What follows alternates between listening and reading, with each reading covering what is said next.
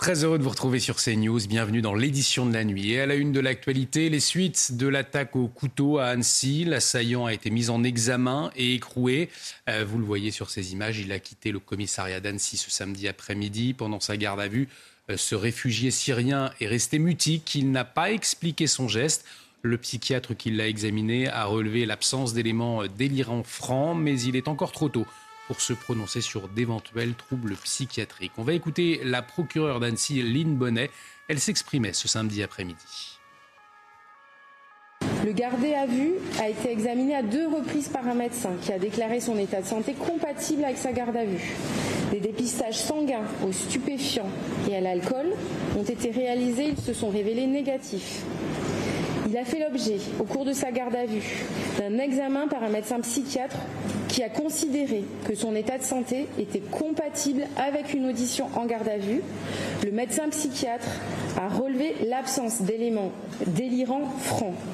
Toutefois, prématuré de porter une appréciation sur une éventuelle absence ou présence de pathologie psychiatrique à ce stade de l'attaque qui a été mise en examen pour tentative d'assassinat et pour rébellion avec arme en raison euh, des conditions de son interpellation. Pas d'éléments qui permettent euh, d'évoquer un motif terroriste. Donc, alors, euh, le fait de parler d'attaque à Annecy et non d'attentat eh bien, peut interroger, mais repose en réalité sur les définitions légales applicables à ce cas. Mais comment est-il décidé d'utiliser un terme plutôt qu'un autre?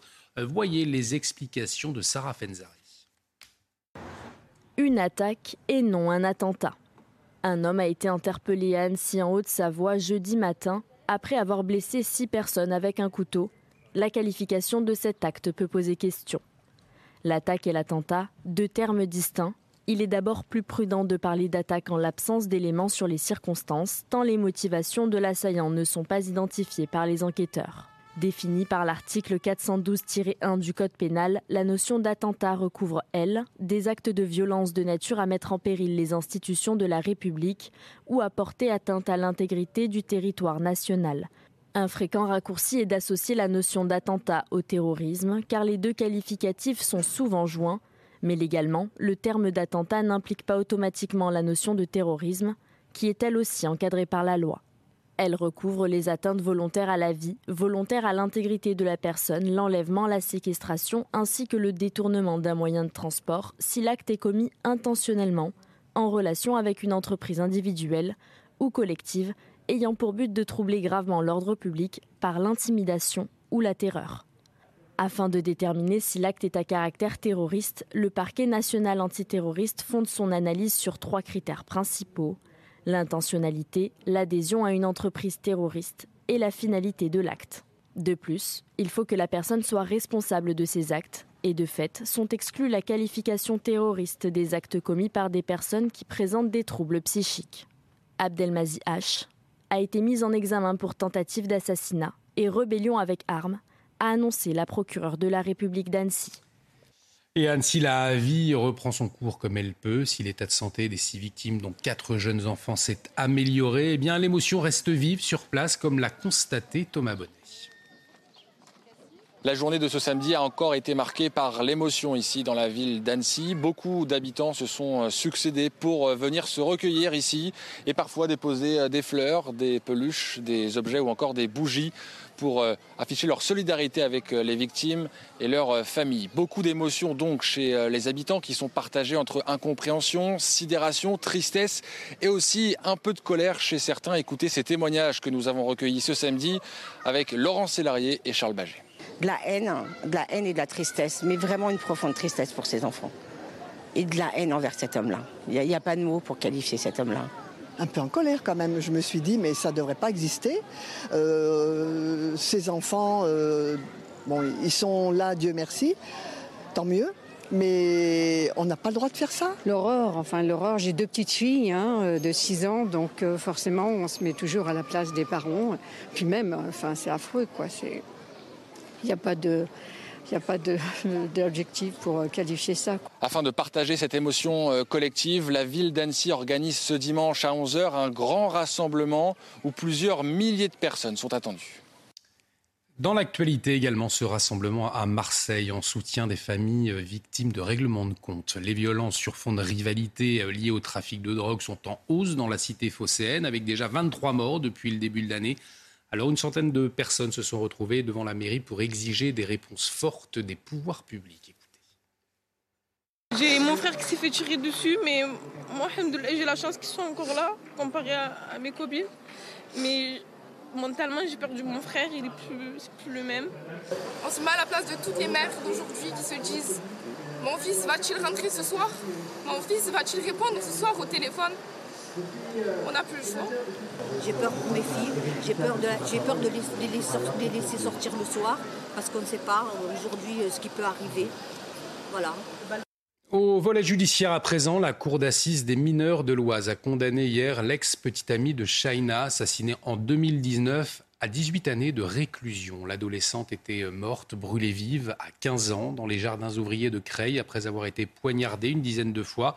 Elle était enceinte au moment des faits. L'avocat général avait réclamé une peine de 30 ans de prison, mais la cour d'assises a retenu la minorité de l'auteur au moment des faits.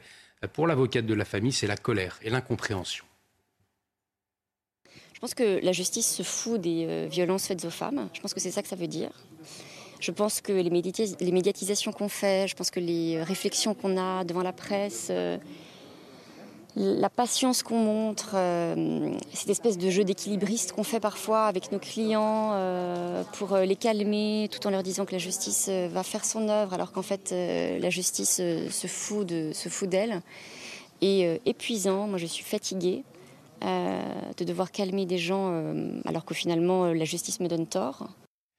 On va parler politique avec Bernard Cazeneuve qui a fait un pas vers une candidature pour la présidentielle de 2027. Il a lancé ce samedi au Palais des Sports de Créteil son mouvement, la Convention, et son discours a pris des accents de candidature, même si l'ancien Premier ministre dément toute ambition personnelle. En tout cas, lors de sa prise de parole, il a pointé du doigt la stratégie de la NUPES. Écoutez-le.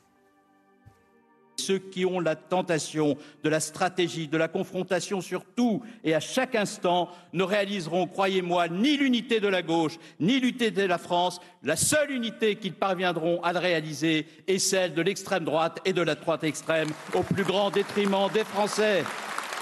Et c'est aussi parce que nous sommes conscients de cette impasse funeste que nous avons créé la Convention, parce qu'il y a et vous le sentez bien, et c'est la raison pour laquelle vous êtes venus si nombreux, un sort à conjurer, une victoire à rendre possible pour la gauche et les forces humanistes face à notre seul adversaire, le Rassemblement national.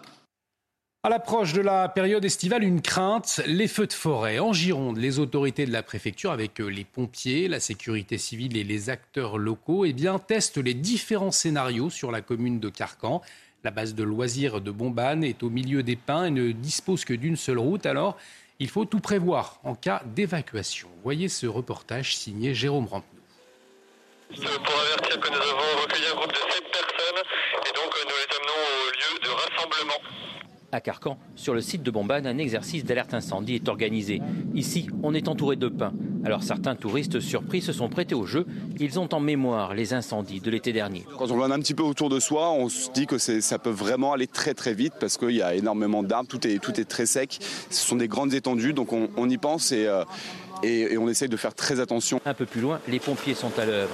Ici, ils attaquent un front de feu le long de la route alors que sur la plage, on organise les évacuations en bateau. Il y a une seule route euh, pour pouvoir évacuer, donc effectivement les moyens nautiques sont aussi un autre moyen. On a euh, beaucoup beaucoup de, de, présence de, bateaux qui peuvent être réquisitionnés de manière à pouvoir euh, imaginer une évacuation nautique en grand nombre. Au PC, les autorités vont aussi tester un nouveau système d'alerte sur téléphone portable, y compris sur ceux qui sont éteints. Faire alerte, c'est un message qui va être poussé sur l'ensemble des téléphones portables, quel que soit l'opérateur, sur une zone et un périmètre donné, avec euh, une sonnerie euh, très forte, vous ne pouvez pas le rater, euh, et un message court des, des autorités préfectorales. Sur le terrain, les pompiers sont déjà prêts en cas d'alerte incendie, et dans les airs, des canadaires vont être positionnés très rapidement à l'aéroport de Mérignac. L'actualité internationale avec la contre-offensive de l'armée ukrainienne. Plusieurs attaques contre les Russes ont été lancées dans les régions de Zaporizhia et de Donetsk notamment. Volodymyr Zelensky a fait état aujourd'hui d'actions tout en refusant de dire s'il s'agissait de la plus grande attaque préparée depuis des mois par l'état-major de Kiev. Vendredi, Vladimir Poutine avait affirmé que cette contre-offensive avait bel et bien commencé en prétendant avoir mis en échec l'armée ukrainienne. On écoute le président ukrainien.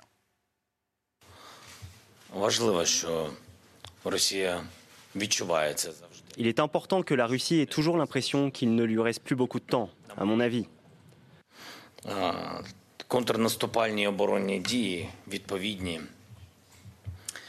Des actions contre-offensives et défensives ont lieu en Ukraine.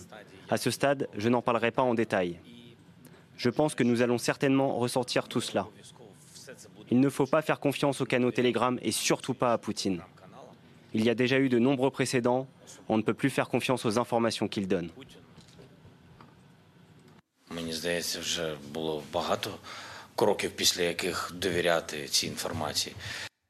Et puis j'ajoute que dans le sud de l'Ukraine, le grand port ukrainien d'Odessa sur la mer Noire a été une nouvelle fois visé par une attaque de drone à l'aube, une attaque qui a fait 3 morts et 26 blessés, ont annoncé les autorités. Donald Trump se dit victime d'une parodie de justice. L'ancien président s'exprimait ce samedi pour la première fois depuis son inculpation pour 37 chefs d'accusation, euh, dont la rétention illégale d'informations portant sur la sécurité nationale, entrave à la justice ou encore faux témoignage.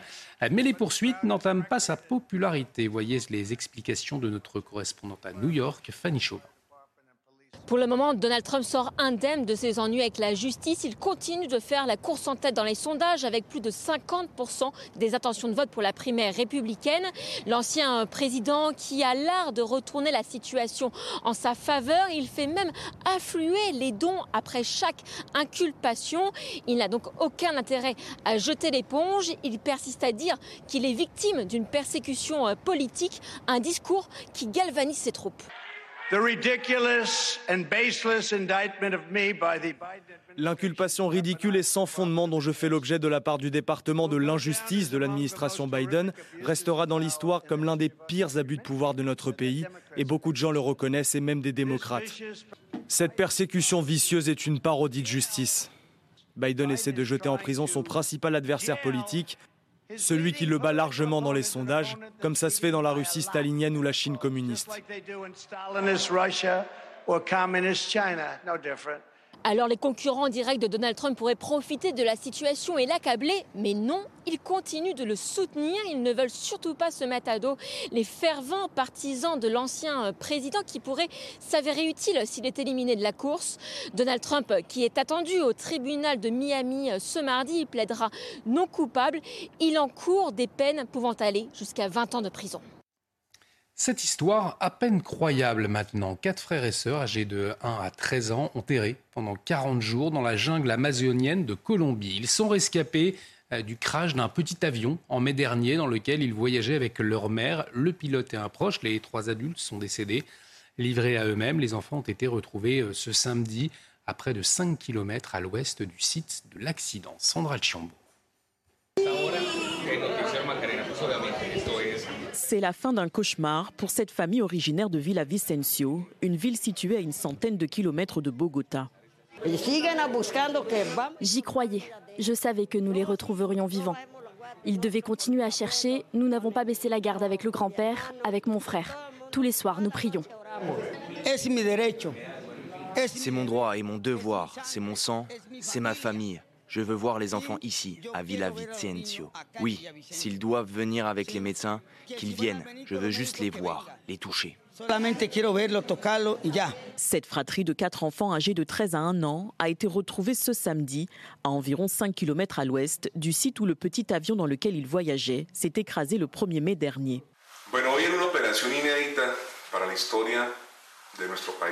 Aujourd'hui, lors d'une opération sans précédent dans l'histoire de notre pays, nous avons réussi avec l'aide de Dieu une chose que nous pensions impossible.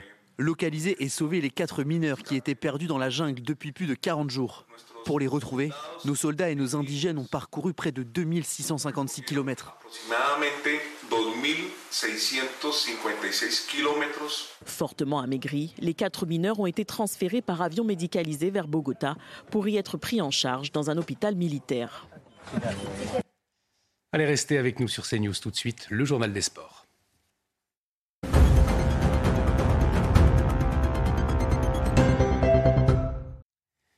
Et on ouvre ce journal des sports avec la victoire 1 à 0 de Manchester City en finale de la Ligue des Champions face à l'Inter Milan. Les hommes de Pep Guardiola remportent à Istanbul la première Champions League de leur histoire. Le résumé de cette soirée avec Raphaël Redon. Un trophée à conquérir dans le stade Atatürk, théâtre du miracle d'Istanbul en 2005. L'Inter est en quête de sa quatrième C1, 13 ans après la dernière. Erling Haaland espère offrir la première Ligue des Champions de l'histoire de City. Premier frisson, offert par Bernardo Silva. Sa frappe enroulée tutoie les Cardonana. Des Citizens sur la retenue, voire fébrile à l'image d'Ederson. 0-0 à la pause. La seconde période est elle aussi pauvre en occasion. Lautaro profite d'une erreur des Citizens, mais Ederson soulage les siens. Avant que les Sky Blues ne trouvent enfin un décalage. Akanji, la passe est bonne, la passe est très très bonne pour Bernardo Silva, le centre de Bernardo Silva, ça revient. Oh Vers Rodri qui enfin a trouvé l'ouverture. C'est un but pour l'histoire, c'est un but pour la gloire de Rodri. Deuxième but cette saison en Ligue des Champions pour Rodri, d'une importance capitale. Dans la foulée, l'Inter est tout proche d'égaliser, mais les coups de tête de Di Marco sont repoussés par la barre, puis les jambes de son coéquipier Lukaku. Le match s'emballe enfin et City se procure une balle de break. Oh, oui, oh oui, oh oui, oh oui, le contrôle, oh oui, le contrôle, oh oui, Foden qui avait fait toute la différence sur un magnifique contrôle. Les interistes poussent et Lukaku à bout portant peut emmener les siens en prolongation. Arrêt décisif d'Ederson qui récidive sur corner. Il envoie Manchester City au 7 ciel. Première Ligue des Champions dans l'histoire du club et triplé historique. Et on enchaîne avec la finale femme de Roland Garros et le troisième titre Liga Fiantec sur la terre battue parisienne. La Polonaise s'est imposée ce samedi en 3-7, 6-2, 5-7, 6-4 face à Carolina Mukova. La numéro 1 mondiale a été bousculée euh, par la sensation chèque de ce tournoi, mais l'expérience a parlé en faveur de la Polonaise dans une fin de partie très tendue, menée à deux reprises dans le dernier set. Fiantec a su revenir pour s'imposer sur le service de son adversaire. La joueuse de 22 ans a donc à son palmarès quatre titres du Grand Chelem avec trois titres à Paris et un US Open en 2022. Euh, du rugby à présent et La Rochelle qui s'est imposé 24 à 13 face à Bordeaux-Bègle en demi-finale du top 14. En finale, les Rochelais affronteront Toulouse au Stade de France avec comme objectif de réaliser le doublé Coupe d'Europe championnat. Le résumé du match avec Thibaut Duclos. Une première finale dans l'histoire bordelaise ou la deuxième de la saison rochelaise. La demi-finale choisit très vite son camp. Le double champion d'Europe concasse l'UBB, moins de 10 minutes. Premier essai. Ballon libéré, on garde le sens avec Carvalho, la sauté Le premier essai dans cette demi-finale Il est signé Dylan Leitz pour le stade Rochelais. Quelle efficacité Bordeaux sonné face à des Rochelais pas disposés à ralentir. En force, Bourgarit transperce le dernier rideau. Puis une transmission magnifique d'Aldrit envoie Boudéan derrière la ligne. J'ai envie de dire la classe internationale. Regardez, le haut du corps dégagé, il vient se connecter. Alors c'est bien joué de la part des deux joueurs. 21-3 à la pause, l'UBB contraint de tout donner, ça marche une fois. Le ballon est au fond, le ballon est au fond, est-il aplati? Écroulé avant qu'on atteigne la ligne. Donc ça sera essai pénalité carton jaune. Et cette pénalité, 8 points d'écart, l'espoir revient. Mais fini l'attaque, La Rochelle passe en mode gestion. Victoire 24-13. Les Rochelais rejoignent Toulouse en finale du top 14. Bordeaux échoue en demi pour la troisième année d'affilée. Et on termine ce journal des sports avec cette image, le grand départ de la centième édition des 24 heures du Mans, un centenaire lancé par la star de la NBA, LeBron James. Rendez-vous dimanche en fin de journée pour connaître le vainqueur de cette édition 2023 des 24 heures du Mans. Les suites de l'attaque au couteau à Annecy, l'assaillant mis en examen est placé en détention provisoire. Il est resté silencieux euh, durant toute sa garde à vue. On y revient dans un instant. Très belle nuit sur notre antenne. Retrouvez tous nos programmes et plus sur cnews.fr.